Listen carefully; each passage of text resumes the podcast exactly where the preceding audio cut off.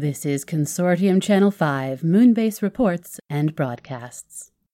The Combined Corporate Moonbase Project, a sign of our ongoing success. When you need mealtime inspiration, it's worth shopping Kroger, where you'll find over 30,000 mouthwatering choices that excite your inner foodie. And no matter what tasty choice you make, you'll enjoy our everyday low prices, plus extra ways to save, like digital coupons worth over $600 each week. You can also save up to $1 off per gallon at the pump with fuel points. More savings and more inspiring flavors make shopping Kroger worth it every time. Kroger, fresh for everyone. Fuel restrictions apply.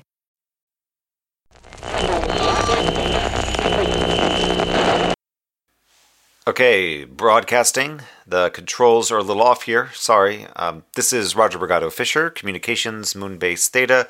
The date is December 8th, 2098. The time is 1452.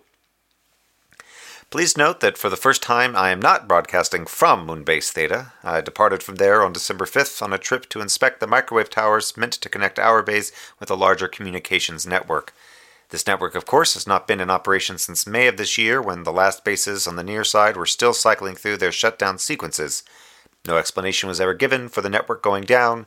It was blamed on standard system outages and messaging rerouted through satellite communications instead.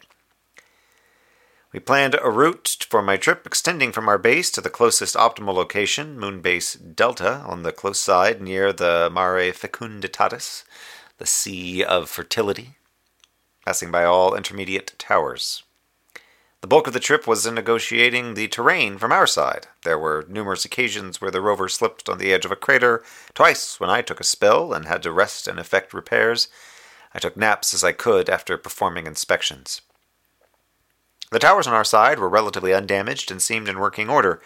To be fair, these also had to be constructed to survive a higher chance of meteorite impact. On the near side, this isn't a consideration, but it was here where I found the actual issue. Several microwave towers, after passing the terminator line, were severely damaged, one actually torn out of the rock and beyond simple repair.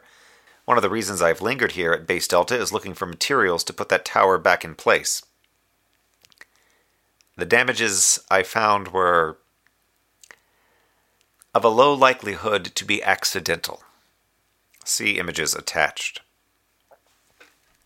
I have to admit, I was in awe when I came up to a close side base.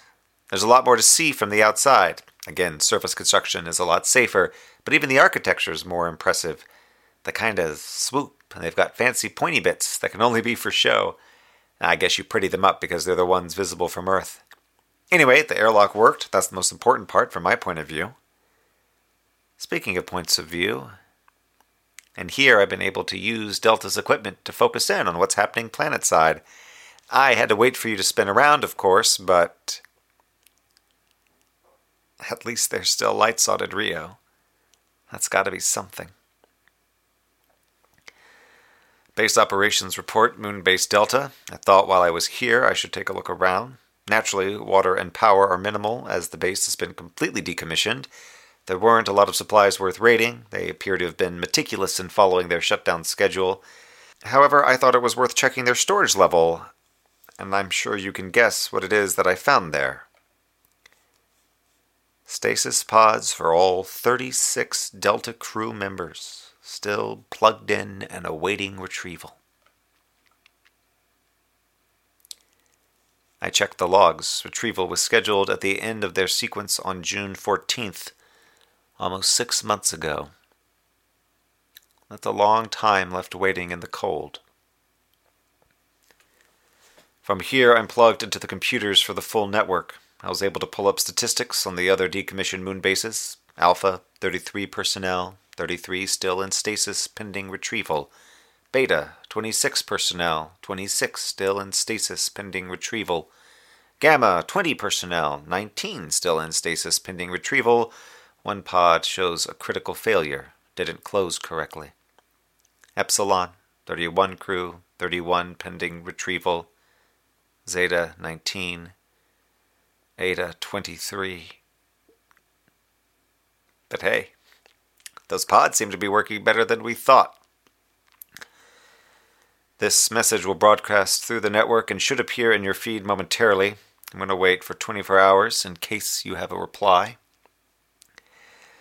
At that time, I will load up and start the trip back. You'll know where to find me.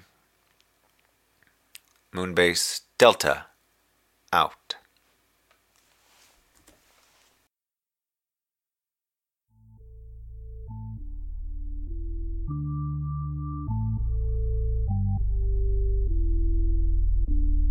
Thank you for listening to Moonbase Theta Out.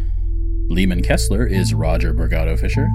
The episode was written, edited, and produced by DJ Sylvis. Theme music is Star by the band Ramp. Check them out at ramp-music.net. Additional credits are in the show notes, and additional show information is on monkeymanproductions.com. Follow us on Facebook and Twitter. Uh, we use Twitter a lot. And if you want to be one of the super moon heroes who help us make the show possible, support us at patreon.com slash monkeymanproductions. We give our backers a lot of extras and behind-the-scenes info, even special mini-sodes. And you always have our grateful thanks for listening, sharing the show with friends, joining our Discord to chat with us, all the ways you become a part of our Mooniverse community. Take care, and we'll be back soon.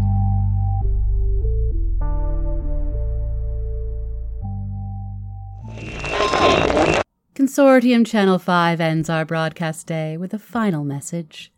Honor all curfews, listen to security, and keep watching the moon. The Fable and Folly Network, where fiction producers flourish. Hello, and thanks for calling the arena. If you know your party's extension, you can dial it at any time. If your Psychiatrist.